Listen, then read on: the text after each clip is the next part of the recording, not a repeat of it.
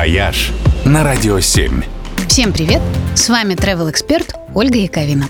На этой неделе отмечает свой день рождения главный российский туристический маршрут – Золотое кольцо. Многие считают, что это такой древний торговый путь или типа того, но на самом деле главный наш travel бренд родился совершенно случайно – так называлась серия очерков журналиста и искусствоведа Юрия Бычкова, написанная им для газеты «Советская культура» в 1967 году. Бычков должен был сделать репортаж про Суздаль, который тогда как раз восстанавливали и превращали в туристический объект.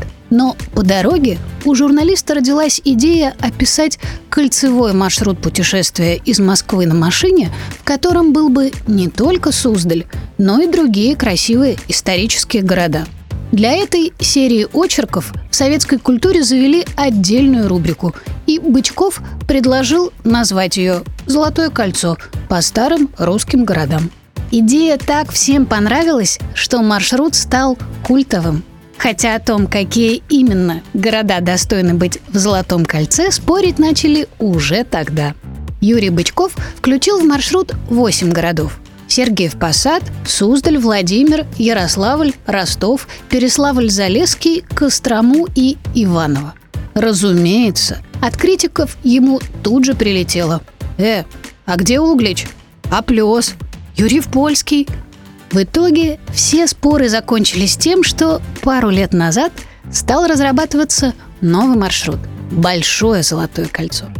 Теперь в него целиком входят 9 областей вокруг Москвы и более 350 городов, в том числе Рязань, Тула, Калуга, Тверь и многие другие.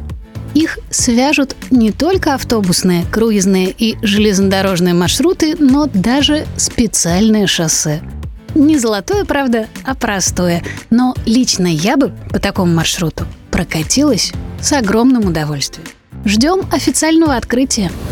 «Вояж» только на «Радио 7».